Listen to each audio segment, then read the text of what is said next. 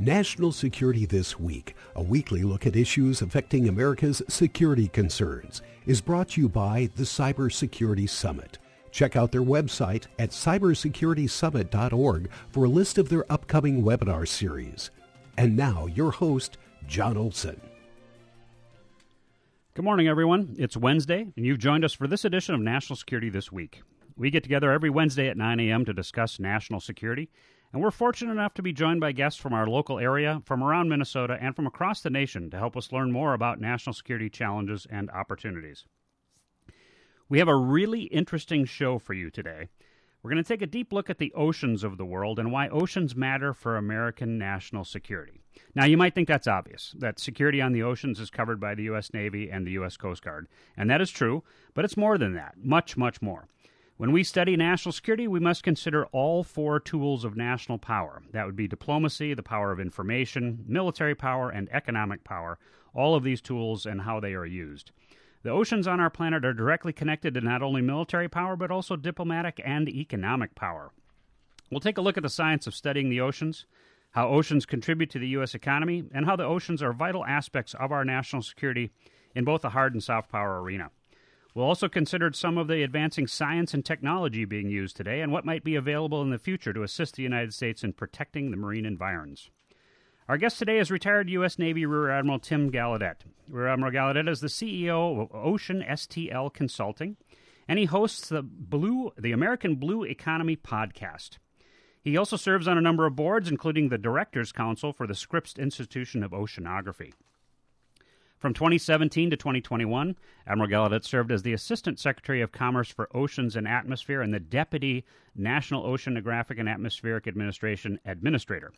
And from 2017 to 2019, he also served as the Acting Undersecretary of Commerce for Oceans and Atmosphere and the NOAA Administrator. As the acting administrator, he led the agency, which is comprised of 20,000 federal employees and contractors, in managing the nation's fisheries, coastal resources and waterways, weather satellites, the weather services, and environmental research. He was overseeing a $6 billion annual budget, and he led the operations of 18 environmental satellites, 16 oceanographic ships, 9 aircraft, 450 boats, 400 technical divers, six supercomputers, and over a dozen laboratories, and several hundred field sites across the country. As the deputy administrator, he led NOAA's blue economy activities to advance marine transportation, sustainable seafood production, ocean exploration and mapping, marine tourism and recreation, and coastal resilience. He also directed NOAA's support to the administration's Indo Pacific Command Pacific Strategy. He oversaw NOAA's Arctic research, operations, and engagement, and led the execution of NOAA's science and technology strategies for both artificial intelligence, uncrewed systems, cloud data, and citizen science. Prior to serving at the National Oceanographic and Atmospheric Administration, Admiral Gallaudet served for 32 years in the U.S. Navy, completing his career as the oceanographer of the Navy on the staff of the Chief of Naval Operations. Tim Gallaudet earned a bachelor's degree from the U.S. Naval Academy and master and doctoral degrees from Scripps Institution of Oceanography, all in the field of oceanography. Rear Admiral Tim Gallaudet, thank you so much for joining us today. Jon, it's great to be here. So, where are you sitting this morning for our show? I am in North Beach, Maryland, a nice little town south of Annapolis, and I have a house right on the western shore of the Chesapeake Bay. All right. So, you're looking at the ocean this morning, is that right? I'm looking at the bay. It's an estuary, and uh, I haven't been able to get a, a place to live that's far from the water. It's just in my salt water is in my my veins. I, I, understand completely. Uh, so, Admiral, let me start by asking you some some background questions. You majored in oceanography uh, in undergrad at the U.S. Naval Academy, and then you chose to study oceanography uh, for your entire educational path, a master's degree uh, doctoral degrees. It, it, really has been the guiding uh, part of your of your educational background and really your profession. What was the catalyst that drew you into this field of oceanography? And could you explain to our listeners exactly what oceanography does in the world of science? That's right, Jon. Thanks. Yes, I've been drawn to the ocean ever since I was I was young. I grew up in Southern California, and I spent a lot of time as a competitive swimmer, training in the ocean, surfing, and and uh, just enjoying our beautiful coastline in Southern California, and that just made me want to study it and live on the live near the ocean and and do work on the ocean. So that drew me to the Naval Academy more to study and work on the ocean than necessarily to serve in the military. and uh, but it's just always been fascinated by the sea, as so many people are drawn to it. And um, and I, have never stayed away from it. As I, as I mentioned, I've always lived on the ocean, and I loved and enjoyed working on the ocean. So, for a guy who attended the Naval Academy with the intent of learning about more about the oceans, uh, you had a pretty good career, retiring as a rear admiral and the oceanographer of the Navy. That's yeah. I guess it stuck, right? Um, you know, I and I was really blessed. Uh, of course, all of us who serve like you have in um, in the Navy and, and, came from the Naval Academy, we're only carried by the sailors and and people who support us, and and uh, that's what happened to me. I just had some wonderful people that carried me along my career, and I uh, just try to pay it forward. And that's why I didn't say no to your request to be on the show. okay. So, in your opinion, what are some of the most fascinating science based projects that are happening right now with regard to oceanography? Right. The ocean is very interesting to me because so much of it is unexplored. We, we have not even explored 80% of the ocean volume. So there's 80% of the planet that we know nothing about and the same for the seafloor. The seafloor, uh, we've only mapped uh, not even 50% of the U.S.'s part of the seafloor in the exclusive economic zone. And so that that's interesting to me. At, no, at NOAA, where I worked at uh, the top ocean agency in the country, we were finding new species every year. And I'm not talking about like little little plankton. I'm talking. We, we actually discovered a new species of killer whale in 2020. Think about that. It's a small killer whale that lives in Antarctica. So the, the, the fact that we know so little about our own Earth, and meanwhile, we have mapped the surface of Moon and the Mars to a higher resolution than we know the, own, uh, the ocean's own depths. And so I was committed when I worked at NOAA to, to, to reverse that. And I led, a, you know, working with the White House, I was the head of a government agency. We uh, started, initiated a national strategy and plan to map, explore, and characterize our oceans. And what that means is taking ships with multi-beam sonar and, and, mapping the ocean and discovering new features that have never been seen, like undersea seamounts uh, that are significant for navigation. We had two submarines that have actually crashed and run aground into seamounts within the last 15 years. Very not not good, of course, from a national security standpoint. And then also to characterize the ocean, to study it very in detail up close with deep diving remotely operated vehicles and and increasingly drones uh, uh, autonomous underwater vehicles. And all that is still happening right now in a really big way. So that whole national strategy to explore and study the ocean is continuing. And i'm supporting it in my own con- con- contractor consulting capacity. Any other uh, science projects that uh, you're aware of that uh, just are fascinating for you oh, there's where, where, when do you want me to stop? You know, one of the things I think, Jon, I what I was really fascinating is this new field, and I led an agency strategy to advance it. Uh, that's uh, about environmental DNA. So it used to be, uh, well, you know, the Human Genome Project took over 10 years and nearly two decades actually, and in total, and millions of dollars to map the human genome.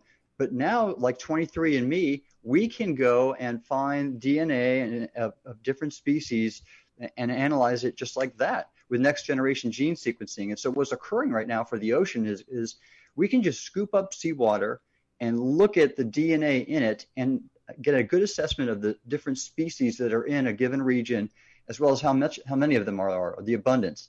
And, and that's really fascinating because heretofore, to study the ocean and learn about all the life in it, we would have to take ships with trawls and bring up that, that, that sea life and count it and study it under a microscope. And now you can do that with next generation gene sequencing in, in nearly an instant. Uh, it takes a little more time than that, but relatively speaking, it's just fascinating. So I mentioned uh, in, in, my introduction that you served as the acting administrator for the National Oceanographic and Atmospheric Agency, or, or NOAA, as it's usually uh, referred to. Uh, you left that post in 2021. W- what exactly is NOAA?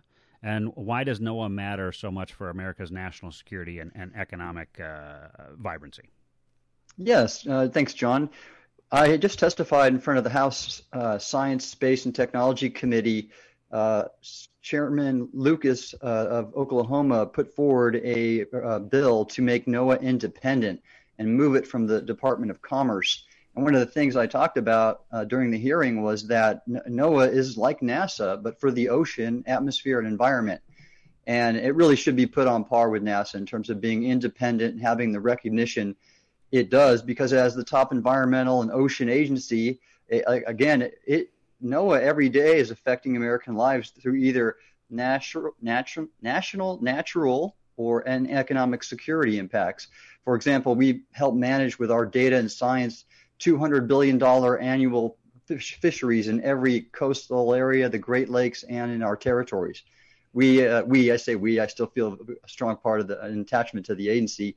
Of course, we have environmental satellites. They're constantly monitoring, 18 of them, uh, weather and space weather, which affects communications, and weather, which affects public safety and economics with respect to agriculture and shipping, et cetera and uh, as well as ocean. We map uh, the ocean for nautical charts to enable the marine transportation system, which provides 90% of the transport of goods throughout the world. So that's just a small snapshot of what the agency does for Americans. I'd like to say, you know, NASA is great.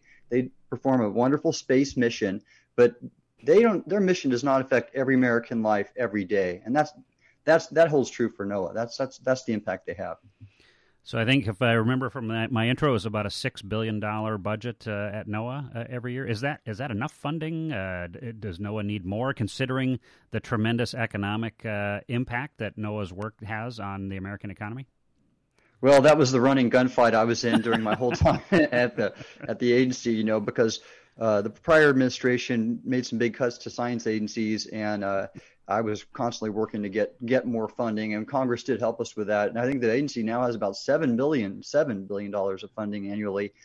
And uh, and at that House hearing, I I did testify that, that, that more is needed because I think there's a high return on investment for the American people for what uh, that great agency does. Uh, so, for our audience, you're listening to National Security This Week here on KYMN Radio, and I'm your host, Jon Olson. Our guest today is retired U.S. Navy Rear Admiral Tim Gallaudet, who is the former acting administrator of NOAA and the oceanographer of the Navy. And we're discussing the oceans of the world and their importance to many aspects of national security and the economy. We're sponsored by the Cybersecurity Summit. You can learn more at www.cybersecuritysummit.org. All right, Admiral, let's uh, let's get into some of the science. Uh, could you explain how climate change is impacting the oceans? Oh, yes. Climate change is having a significant impact on the oceans. I saw it firsthand. We see that there's warming occurring in different basins and it's driving fish to migrate north. In Alaska, for example, that's a real problem because some of the fish stocks are migrating or moving. They're not migrating, they're moving uh, outside of the range of the fishermen's vessels where, where they have traditionally um, stayed in port and and and conducted their their uh, vitally economically important missions from or, or work.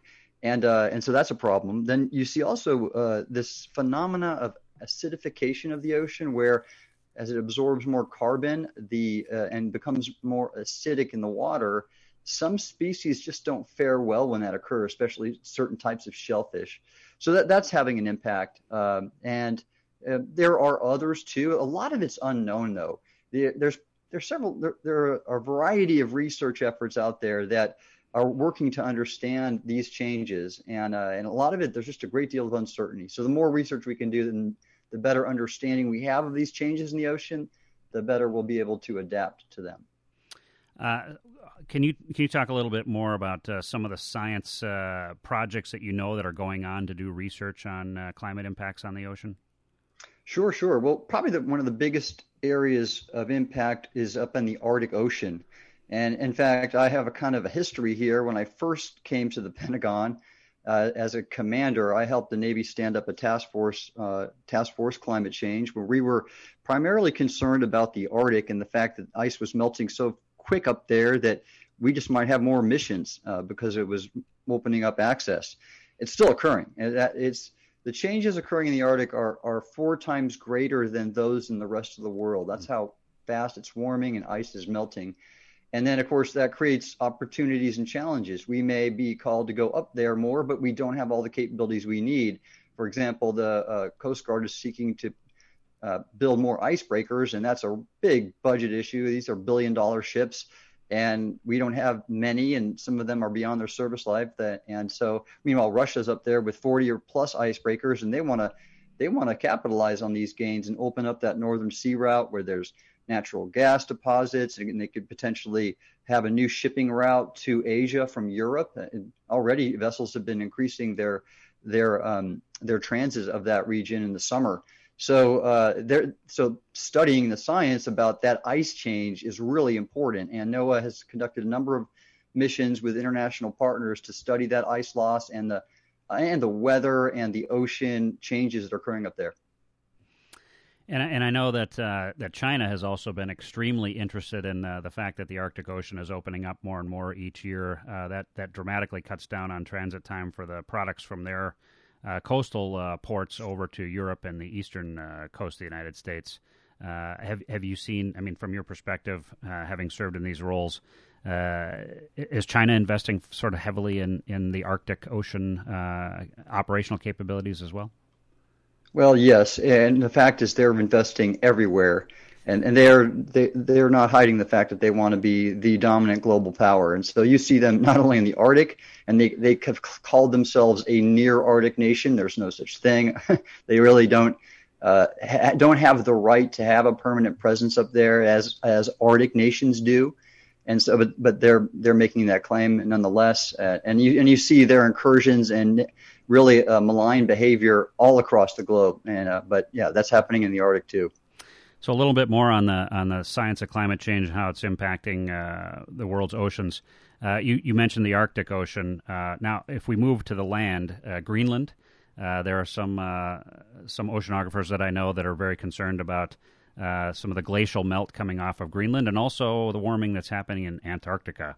Uh, from your science-based background, uh, what, what do you see happening on those two massively huge uh, bodies of uh, ice? Right, right. Well, the the ice sheets in, in in Greenland, the massive ice sheet is losing mass at a pretty phenomenal rate, and uh, and then that, of course that's happening to the ice sheets in Antarctica, and that's of course we want to know, be able to predict those changes better, uh, because that will contribute pretty significantly to sea level rise melting Arctic ice doesn't contribute to global sea level rise because it's it's in the ocean still right there, right? But this ice mass ice mass in Greenland and Antarctica will because it's not in the ocean right now, and as it melts, it becomes it, it, go ahead it, it, contributes to that overall mass uh, difference from of the ocean and therefore the rising of it.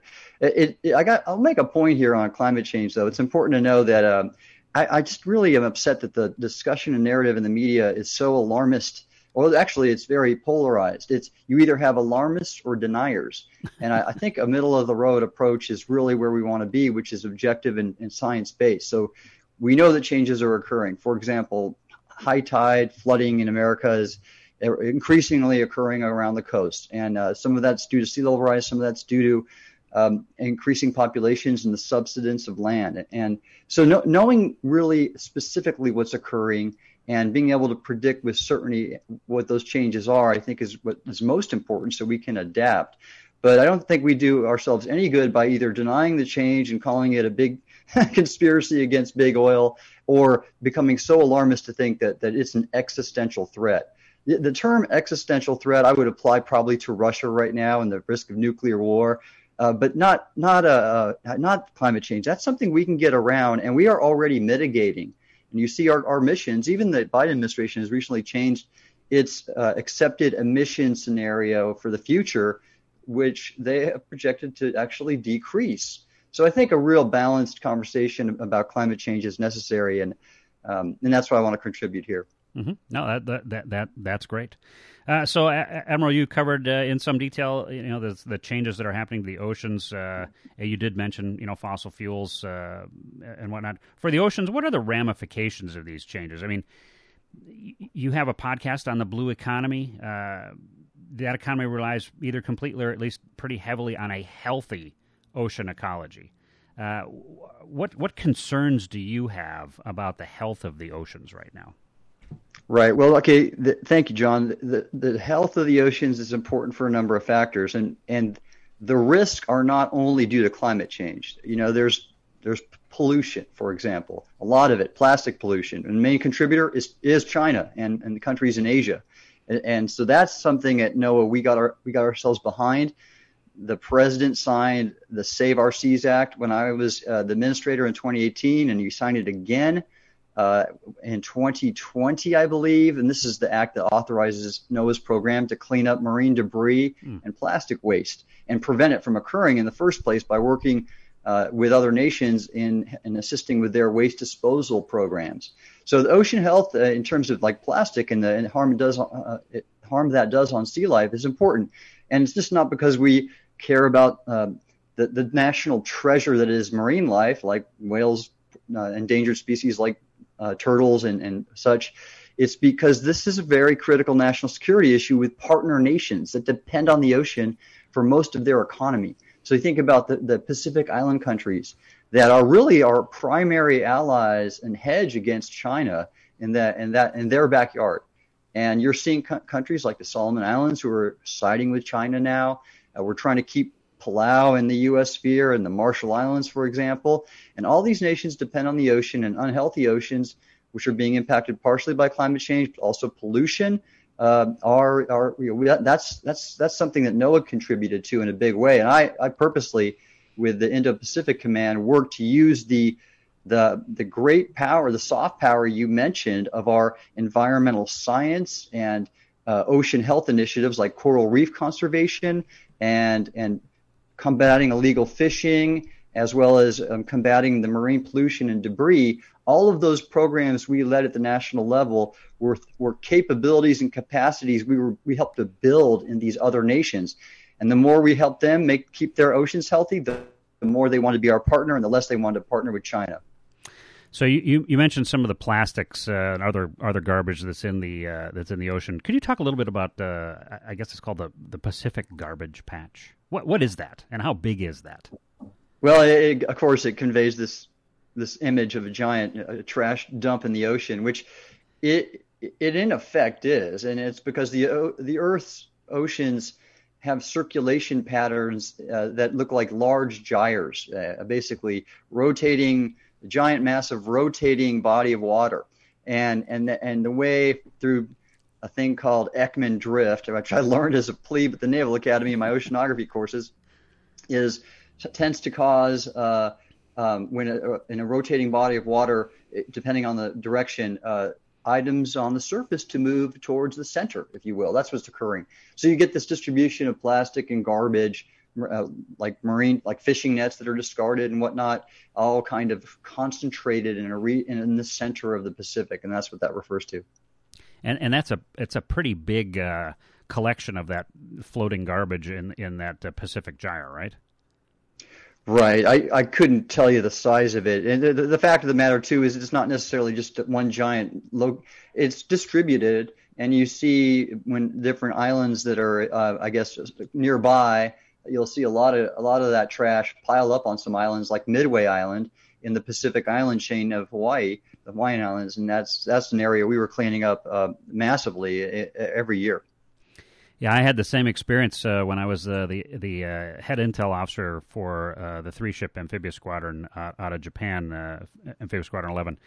we worked with the Marines. we did a, a, little bit of an exercise visiting Iwo Jima, and oh, wow. uh, I mean that's hallowed ground for the for the Marine Corps. Uh, everybody in America probably knows the story of what happened at Iwo Jima, and uh, the amount of garbage that we found on the beaches where the Marines landed in, in 1945 was just astounding. So we visited there mm. twice during my my two and a half years uh, as the N2, and we did beach cleanups uh, each, yeah. time we were there to clean those beaches completely because it is kind of hallowed ground. So you mentioned these uh, these Pacific uh, or the currents that are in the oceans, the gyres that occur. Uh, some of the scientists that I've been reading lately are very concerned about ocean current collapse uh, as climate changes and uh, the ocean heating and more fresh water is pumped into the ocean environment. Is this something you are concerned about at all? well, that, that were it to occur, yes. But I, I think some articles that you'll see out there are uh, again, I think more in the implausible and extreme scenario. Now, remember, just quick education for your audience. In projecting future climate change, uh, the body that does this and writes reports, an international body called the Intergovernmental Panel on Climate Change, IPCC, they have developed these emission scenarios. Uh, whereas if we're emitting a lot of greenhouse gases and don't change our way, or if we end up stopping and using more renewables and decreasing our emissions. And depending on the scenario, then you can get these different types of climate change projections. And so collapsing of the ocean currents is typically in those extreme emission scenarios, which I think are very implausible. And in fact, again, I just mentioned that the Biden administration's own Environmental Protection Agency has adopted the less uh, less extreme scenario where emissions actually decrease past 2030, which uh, is not in any of this research. A lot of the research, for example, there was a recent article about more home runs in the National League due to climate change, which was an absolute farce of an article because the science behind that was using extreme emission scenarios and it didn't objectively look at all the different baseball leagues. You know, they didn't look at Japan's league, for example, where home runs have not shown any change. It was it was one of these articles that people and researchers will go and look at the most extreme possibility, even though it's implausible, just to get a headline.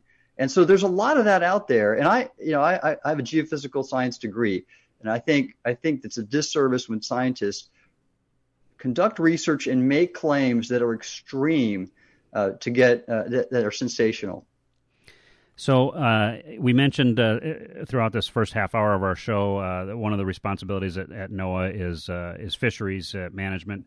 I, I, have an article in my hand that talks about the U.S. Coast Guard has has now stated illegal fishing has surpassed piracy as a global threat. Are you concerned about the fish stocks around the planet and how they're being depleted? Big time, absolutely yes. In fact, that Press is really building upon work I was I was doing at NOAA in 2020. Even during the pandemic, I had a, a uh, I was at the U.S. Coast Guard head, headquarters where we, me, myself, the Coast Guard Commandant, then Admiral Schultz, and then the U.S. Southern Command Commander, a good friend of mine, Admiral Craig Faller, we all spoke at a panel hosted by the Center for Security and International Studies downtown, and we we and we issued we were basically releasing the Coast Guard strategic outlook on illegal, unregulated, and unreported fishing. This illegal fishing activity was occurring uh, is occurring across the globe. China is the main perpetrator, and we are really concerned about the U.S. Southern Command and the Galapagos Islands. And that's why Admiral Faller overseeing that area of responsibility, the Coast Guard Commandant, and I uh, we all got together and helped to re- release that document, and we made that statement probably for the first time that illegal fishing was a national security threat. And so that's been ongoing, and I think, and, and because as I said earlier, this is degrading the economies of critical partners in the Southern Hemisphere, in Latin America, and in uh, the Pacific.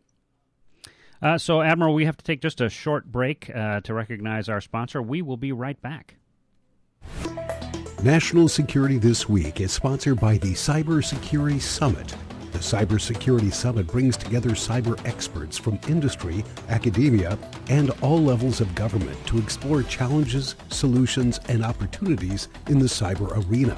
The three day summit includes speakers, workshops, discussions about advancing a cyber career, and keynote addresses by top leaders from across the cyber community. Learn more at cybersecuritysummit.org. And we're back. We're back here on National Security This Week. Uh, our, our guest is Admiral Tim Gallaudet, uh, who was the uh, acting administrator of the National Oceanographic and Admi- Atmospheric Administration. It's a mouthful. Uh, and he also uh, retired from the Navy as the uh, oceanographer of the Navy and we're talking about the importance of the oceans to American national security. Uh, Admiral Gallaudet, let's let's turn to the nexus of the world's oceans and American national security interests a little bit more in the in the hard power arena. Uh, how important are the oceans to American national security? And based on your experience in the U.S. Navy and your time at NOAA, what can you tell us about how the oceans and the effective use of the marine environment keep America safe? Well, there are many reasons for that, uh, and, and, the importance of our oceans to national security, Jon. Uh, first and foremost, the marine transportation system. Uh, the simplest way that China can uh, take over Taiwan is to blockade the island from shipping and uh, restrict the, the incoming supplies which the country, the, the, the island depends upon. And, and that, that's just one example, of course. We, our own U.S. Uh, economy and security and prosperity depend upon the the free flow of, of global trade. So our oceans are are, are really the life, the, the circulation system of our of our livelihood, and uh, but and so that's the marine transportation system. In terms of real you know, force projection and defense, uh, our, our our main, I would say our main battery, to be honest with you, is our undersea forces, the, the, the submarine forces of the U.S. Navy.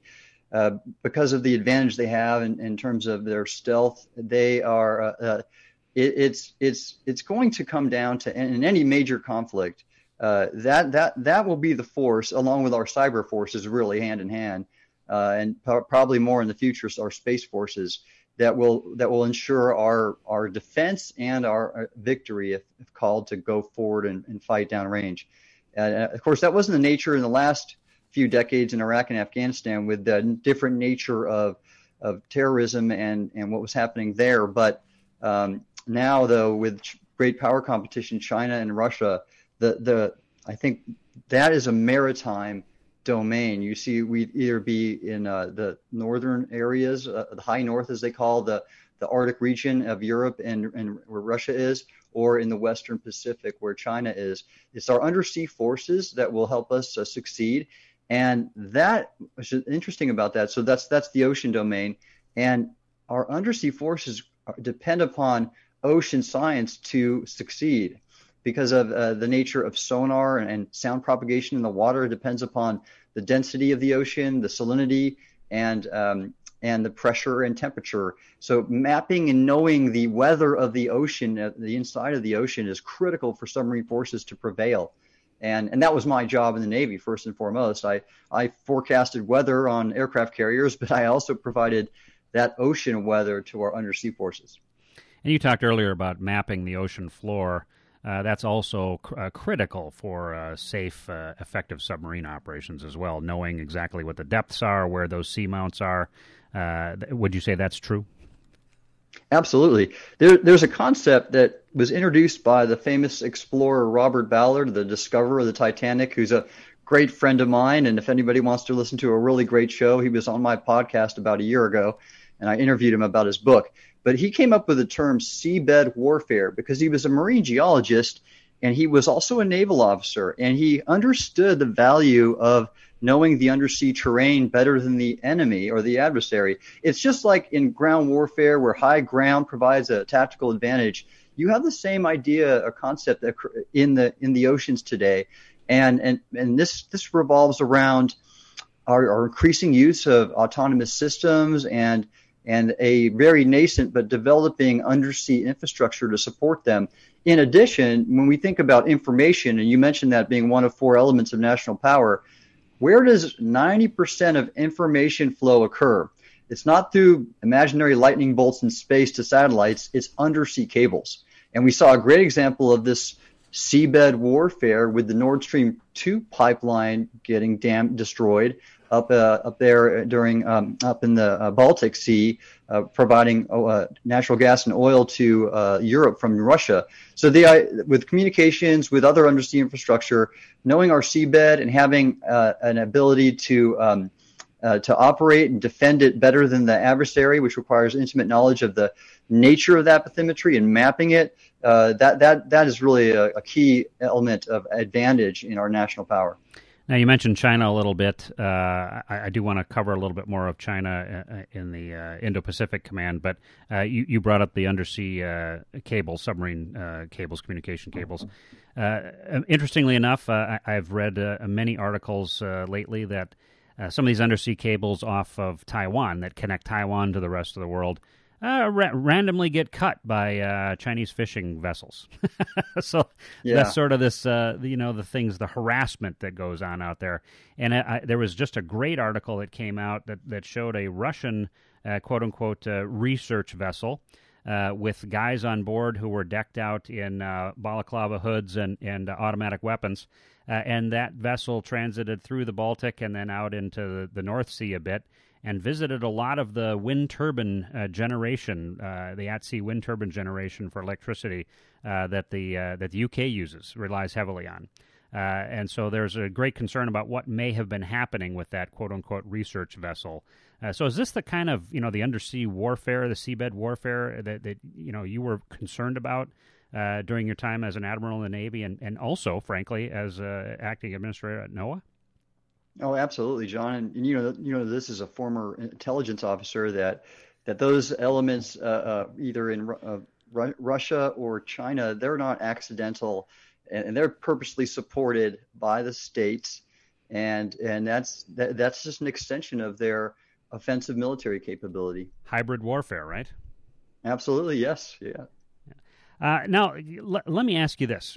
We have this term that we use in the Navy. It's called a choke point. Uh, can you talk a little bit about the ocean's choke points and, and why they are so important in, in the study uh, of oceanography uh, and understanding where those choke points are, how they function, and how they impact uh, how we think about uh, using naval power, maritime power, as a result of those choke points? Well, yes, you, you bet, Jon. In fact, uh, I mentioned it earlier that uh, the free flow of trade over our, our over our oceans uh, is so critical for our national security and economic security. And there are these regions of the ocean where that trade, uh, the, these shipping routes, uh, tend to be constrained and can easily be blocked because of their small area. And then we and we have a few of these around the world. The Straits of Malacca, the strait is over near the in the Western Pacific. We have the Strait of Hormuz um, uh, uh, on the southern port uh, part of the Arabian Gulf, and where m- much of the world's oil supply transits through. And then um, and there are others too, uh, but those are probably the two most well known. The Panama Canal is another actually. And if any of those were to be uh, blocked, uh, like in fact, a great example last year or two years ago was the the uh, MV Ever Given when it blocked the the uh, the um, in the the Red Sea, the, the Suez, Suez, Canal. Canal yeah, yeah, yeah. I, I, I have somewhere here the order of the ditch. I've gone through there. That's the Navy way of recognizing you going through that uh, small body of water. And when when that sh- the Ever Given blocked it for several days, uh, some serious economic impact. So, uh, yes, that, so that's that's the point of, of ensuring choke points uh, are uh, open open and accessible by global shipping, and and then they and they are therefore are strategic in terms of keeping open and defending. And that, that was a big reason why uh, you know we, we the U.S. was so uh, has had such a heavy Middle East presence. Is the Arabian Gulf was strategic to the world in terms of providing energy and we were determined as a nation to keep that body of water open, and uh, for the, those reasons. Uh, so I know uh, you spent time supporting both U.S. Indo-Pacific Command from an oceanography perspective, uh, and you've worked on uh, Arctic Ocean issues uh, at NOAA and as an, as the oceanographer of the Navy. If, let, us let's, let's focus a little bit more on on the Arctic, if we could. Um, what are America's national security interests in the Arctic region, and how does oceanography support our security interests in that uh, in that region? And how will climate change alter those security calculations, specifically up in the Arctic? Well, of course, uh, Jon. Thanks. In the Arctic, one of the critical considerations is is our, our partnerships. Look at uh, Canada and in the, in the, the Baltic states, Finland, Norway, Sweden. These are critical allies for us. And you just saw Finland join NATO. Sweden's considering it. So, so I think one of the most important elements of Arctic national security is the partnerships there, which are very, very strong. Uh, and you know, it, it, and and on the flip side is our relationship with Russia, which is at the most antagonistic it's ever been in the last half century, probably. And and that's a very big concern, knowing that's a nuclear uh, capable country and all the rhetoric coming out.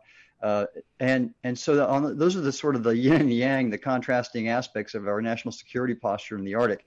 Um, and so the stronger we can uh, uh, reinforce our alliances, and the and the more we can maintain an advantage over Russia, uh, the the better. Which is a risky thing to do, again, because of their their nuclear saber rattling that, that you hear. Uh, but I, I think ultimately, though, that that's a place for opportunity. So the uh, the Arctic is changing the region, and there's some winners and losers, right? In the in Alaska, for example, melting perma, thawing permafrost is having a serious impact on infrastructure up there, and that's that's that's a problem. But then again, uh, when when you we see the increased growing season in, in the high north, that that could potentially, for Russia especially, lead to economic gain. Uh, you know, it's a, it's a shame that Russia has done what they've done in Ukraine because if if an objective person sat back and saw what was happening, Russia really stood to gain in in the climate change uh, arena because if you look at the northern sea route in that region, not only would they see more shipping go through and potentially, and they've talked about potentially imposing um, fees for piloting it, et cetera, and making making money off that, but also look at the look at the geography of that that region. If you were to take Russia's northern boundary and coastline and turn it upside down, it would look like the Gulf of Mexico. And in fact, it would look like the Gulf of Mexico on steroids because there's three major rivers that empty into it, like the Mississippi. So you have all this this ocean continental shelf, which is vast, stores vast uh, supplies of natural gas. So Russia just really um, just really made a, a big strategic mistake in not in, in going after Ukraine instead of stepping back and capitalizing off the energy and, and all the other economic uh, gain that can happen from that region warming. Yeah, and the, the Russians have been investing in improving their port facilities up on the Arctic Ocean. Uh, and with climate uh, climate change uh, giving more access to those ports, maybe even year round in the not too distant future, uh, they can get in and, and start logging some of those massively huge forests, the taiga forest, uh, up in that part of the uh, of the world. Uh, that's another natural resource they can tap into, uh, but that might be uh, a little challenging for them uh, going forward. Let me ask you this: exactly. back to the Pacific Theater. Um, I have a little. Associated Press article here that talked about Japan ocean policy vows tougher security amid China threat. So China, China Japan just recently adopted a five-year ocean policy plan, uh, just to, just to back uh, about a week ago now. Uh, the new basic plan on ocean policy is uh, is something that Japan has adopted. It's it's uh, uh the policy is about their exclusive economic zone. It's about concern, concerns from foreign quote unquote survey boats. you know, Chinese fishing fleets, Chinese Coast Guard vessels, their maritime militia, etc., pressing China's or Japan's territorial claims throughout the region. Are there other countries that are sort of moving more aggressively towards having these uh, really well thought out, organized ocean policy plans uh, that the U.S. can support? Right. Well, yes, uh, they're either in the works or they other countries have already adopted them, and it's a lot of the Pacific Islands uh, nations I've mentioned, and in various forms they're adopting policies to, uh, as you as as Japan is doing, to counter China's negative influence. And, and as the U.S. has done as well, we did this during my time at NOAA, I was on the, the, the White House Ocean Policy Committee, and we issued forth every year um, policy statements on the, our use of the oceans and, and their role in our nas- national, natural, and economic security. And other nations see that too. And that, that's really, again, why I, when I was at NOAA, had so much international engagement – uh, capitalizing on those desires and interests in terms of advancing these other partner nations' ocean policies for their benefit.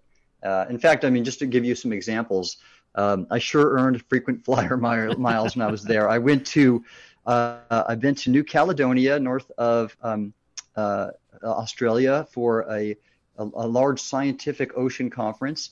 I've been to Tuvalu, a very small country, for a, a, an annual event called the Pacific Island Forum, and I went there with the Secretary of Interior, David Bernhardt. Uh, I've been to Hawaii for a big international conference that we called the Primo Conference, which was about promoting coastal resilience for all the Pacific Island nations. And, uh, and I've met with presidents and prime ministers of, of Marshall Islands, the Cook Islands, uh, American Samoa, um, pardon me, Samoa, uh, and then I've also met with uh, senior officials in American Samoa and um, and I the list goes on and on. So the Pacific matters, and that's the point. And it's it did then, it does now, and uh, those partnerships are really just key for our, our, our national security. So you visited all these uh, wonderful, uh, idyllic paradise locations in the uh, in the South Pacific, and why the heck are you living in Maryland?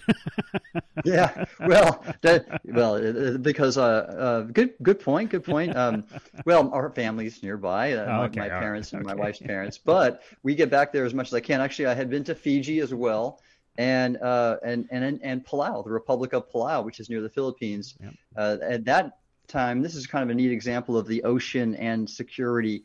I was the chair of the U.S. Coral Reef Task Force. There was such a thing. And if that job sounds cool, it was. And my job was to promote and protect the conservation of American coral reefs and those of our partners.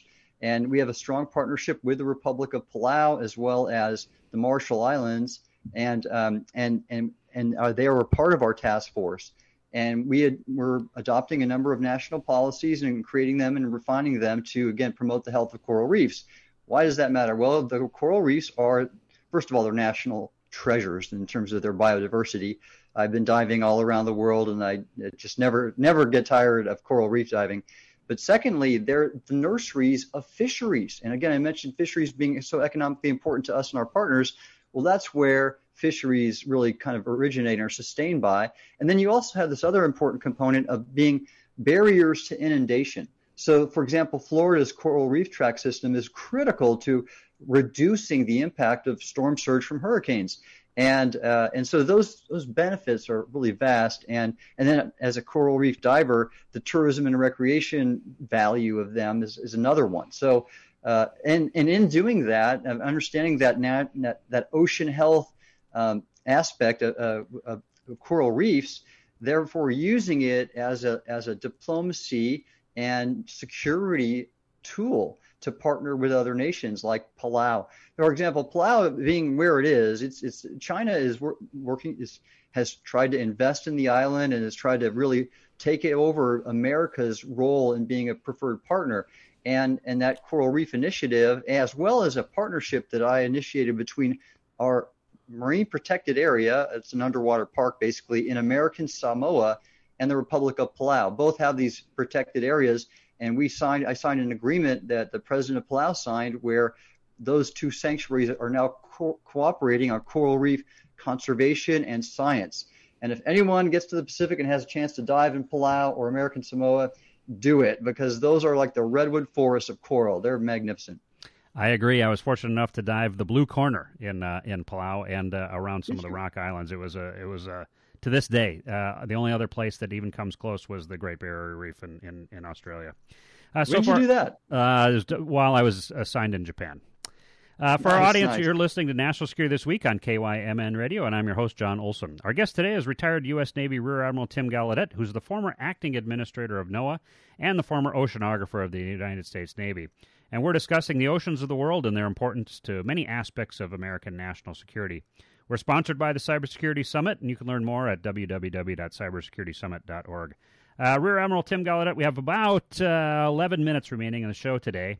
What investments should America be making right now in ocean sensing technologies to better equip ourselves for future challenges? What, what kind of technologies would commercial shipping, the U.S. Navy, the Coast Guard, and our allies and friends around the world benefit from if said technologies were fielded? In other words, funded by Congress and uh, allied and friendly governments.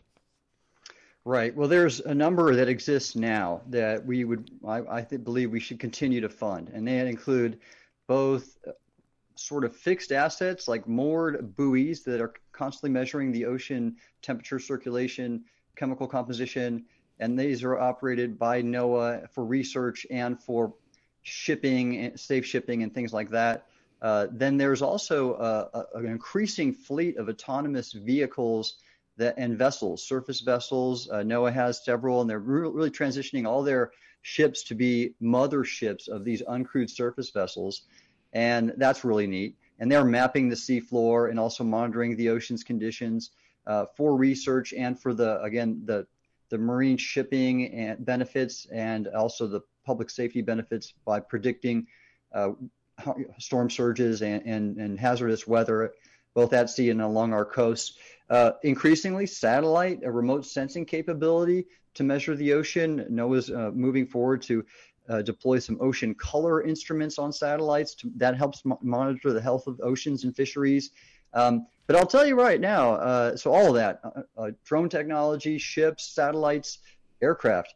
But of all those, what America really needs to invest in is people, our youth and STEM education, science, technology, engineering, and math that's those are the people that will operate this to apply these technologies for the benefit of understanding our ocean, uh, protecting it, and sustainable use of the ocean in, in terms of its contribution to a blue economy. And, and it's, it's people who have a, a education in the technology, in the science, and in the um, the, the the policy making aspects that that those enable. Is, is Congress going to need to think about uh, funding improvements to uh, American port infrastructure? I mean, even if even if we keep sea level rise to a foot, or or you know, I mean, that's going to impact uh, the, the the port infrastructure. Is that something we should be investing in now? I know at our alma mater, the Naval Academy, they just broke ground on a brand new seawall uh, because they've been dealing with uh, significant storm surges at, at king tides and whatnot. Is, is, that something that should be funded? The, the, the port I think so. And in fact, uh, large investments have been made in our ports over the years. And, and I've been working with the American Association of Port Authorities to promote that exact message to Congress. I've been I've been to that seawall project, by the way, because Annapolis is not very far from where I live, and uh, and yeah, and I've seen the flooding there too that was occurring and, and reason for that project. So those those projects are occurring, and I do believe those investments are necessary. Uh, because of their incredible contribution to our economy. U.S. seaports, I think in 2018, contributed to one third of our GDP. It was something on the order of 5.6 trillion dollars that's that our sea we are a maritime nation and our seaports are the life blood of our economy and that goes back to the founding of our of our country. The the northeast was the the heart of our maritime uh, economy. Uh, so dr gallaudet we've covered a lot of ground this morning. Uh, let me ask you two final things. Uh, what do you see happening uh, with regard to the the ocean environment that deeply concerns you? And then on the flip side of that, what do you see happening that truly inspires you about for the future of the oceans uh, protecting the oceans and, and, and, and anything else with regard to the oceans? Well, first, thank you, Jon, for having me. It's great to be on your show. I like what you're doing, and I love that you're giving this message about national security to uh, your audience. And um, I, I'm actually not overly concerned about all the all the harm that's being done by the ocean because I've seen a sea change in the public's understanding and attitude towards the ocean. In the last decade, for example, funding for ocean conservation has doubled to nearly $2 billion. And, and that's only increasing right now. So I, am part of a number of nonprofits and other efforts that are addressing ocean conservation. And I've just seen a, a kind of a, a, an amazing, major shift in America's attitude towards the ocean. People want to protect it. They love sea life, even if they don't live near the ocean. And so that is encouraging, and I, I'm, I'm on a campaign to promote more of it. Uh, my biggest concern is, is uh, as we talked about, is it's China because they don't share our values towards the ocean, and you see all the harm they're doing to it: illegal fishing, marine plastic pollution, greenhouse gas emissions that are far outstrip ours, and and all of those are contributing to damages which we've already talked about. And so I think the more that we can influence other nations to partner with us and and in time uh, do influence China for the same, then that then therefore the the benefits to our ocean and to our society at large. So there's a lot of value in the soft power side of uh, sharing of information and economic engagement and helping a lot of these uh, partner nations all across the world who have uh, significant uh, investments or rely heavily on the oceans uh, to make sure that we are looking out for them, the little the little guy, so to speak, uh, partnered up with them. Is is that uh, is that something you would advocate for? That soft power absolutely. Engagement?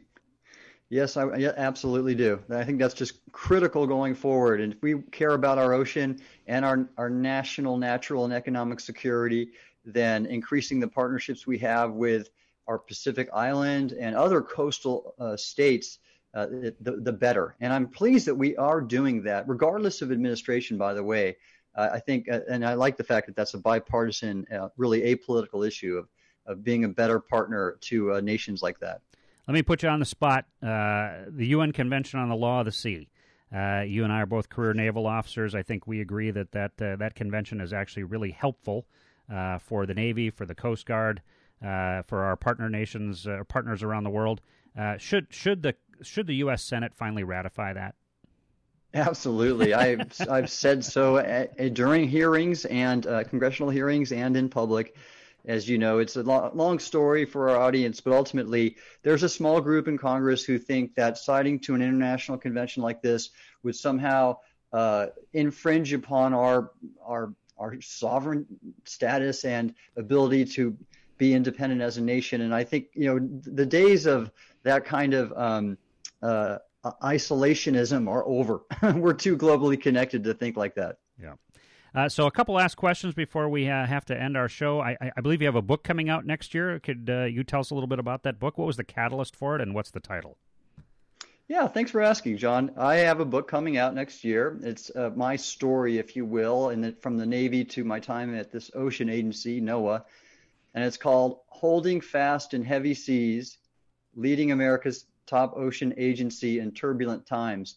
And it's really a book about leadership. It's I, I don't say tell everything I, in my story, if you will. It's not a memoir, but um, I I I, talk, I share how I learned lessons in leadership um, by my naval service, and then when I came to NOAA, it was it was leading a, an agency and being a political appointee are very different uh, aspects of, of, of, of my service compared to what, what I did in the Navy and and trying to keep uh, I guess my the, the the ship sailing on an even course and an even keel, pardon me, straight course and even keel, was sometimes not easy. And that's I just tell a story of exactly that, trying to trying to stay uh, true to my leadership ethic of service uh, while uh, serving at, at, the National Oceanic and Atmospheric Administration. Do you have a, a release date for that book yet? I don't. I'm still working with two potential publishers, and uh, I, I, just I'm hoping it'll come out in the spring of 2024. Okay we'll be looking for that. You also have a podcast. You mentioned a little bit the the American Blue Economy. Can you tell us just a little bit more about that podcast? And uh, are you on a mission yeah. to educate people about the blue economy? Well, I wouldn't call it a mission, but it's it's something I enjoy and have fun with. And so this American Blue Economy podcast it treats a number of aspects of our ocean, coastal, and Great Lake based economies and uh, from this, I, I, discuss science, I discuss people and education. I go into um, a number of different aspects of the, the, the local economies, for example, like dive tourism and scuba dive tourism or um, fisheries, etc. It's just really what I do that for is fun. I have a great network of people I work with across my career, and it's just a great way to stay in touch with them and hear about what they're doing uh, my uh, last few episodes have been about technologies and their, their contributions to ocean and coastal economies, like uncrewed systems, like satellites, and uh, have a, few episodes on scuba diving and dive tourism. And I, again, I had Robert Ballard, the discoverer of Titanic, on one of my shows. So, uh, where ocean technologies and exploration technologies that he pioneered, how they contribute to now our, our, our marine economy and transportation system. So it's just something I have fun with. And if people care about the ocean and, and how we use it sustainably, uh, give it a shot. And it's called the American Blue Economy. I'm assuming they can people can find out any any of the major podcast services. That's right. That's okay. right. So, Admiral, we're down just a couple minutes. Uh, I always try to give my guests the final word. Uh, what thoughts would you like to leave with our listeners regarding the oceans of the world? What What is it you have learned about the oceans, their importance to life on our planet, their nexus to national security, etc., throughout your career in the U.S. Navy and your time as the uh, acting administrator at NOAA? Thanks, Jon. It's great to be here and a great question. I, I, to me, the oceans are our greatest resource. Space is interesting, and I, I and I know we, as as a society we're moving back to go to the moon and Mars, and that is brilliant and wonderful. And all the technology spin-offs that NASA has provided have been great for our nation and for the world. However, we still have an inner space in the world's oceans that's largely unexplored and undiscovered. And, uh, and we already know, for what we do know, we know it's incredibly beautiful and diverse and um, sustaining in terms of the natural resources the ocean provides. So I encourage everyone to look under the hood and try to learn more about our world's oceans. Admiral Tim Gallaudet, you're CEO of Ocean STL Consulting. Where can people find the the website uh, for your company? That just that Ocean STL, and you'll you'll Google it and you'll get it. All right, Tim Gallaudet, thank you so much for your time today. This has been a great discussion.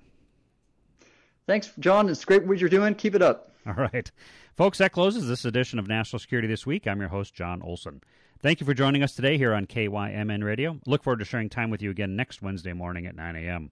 Thank you for listening to National Security This Week. Have a great finish to your week, everybody. Take care.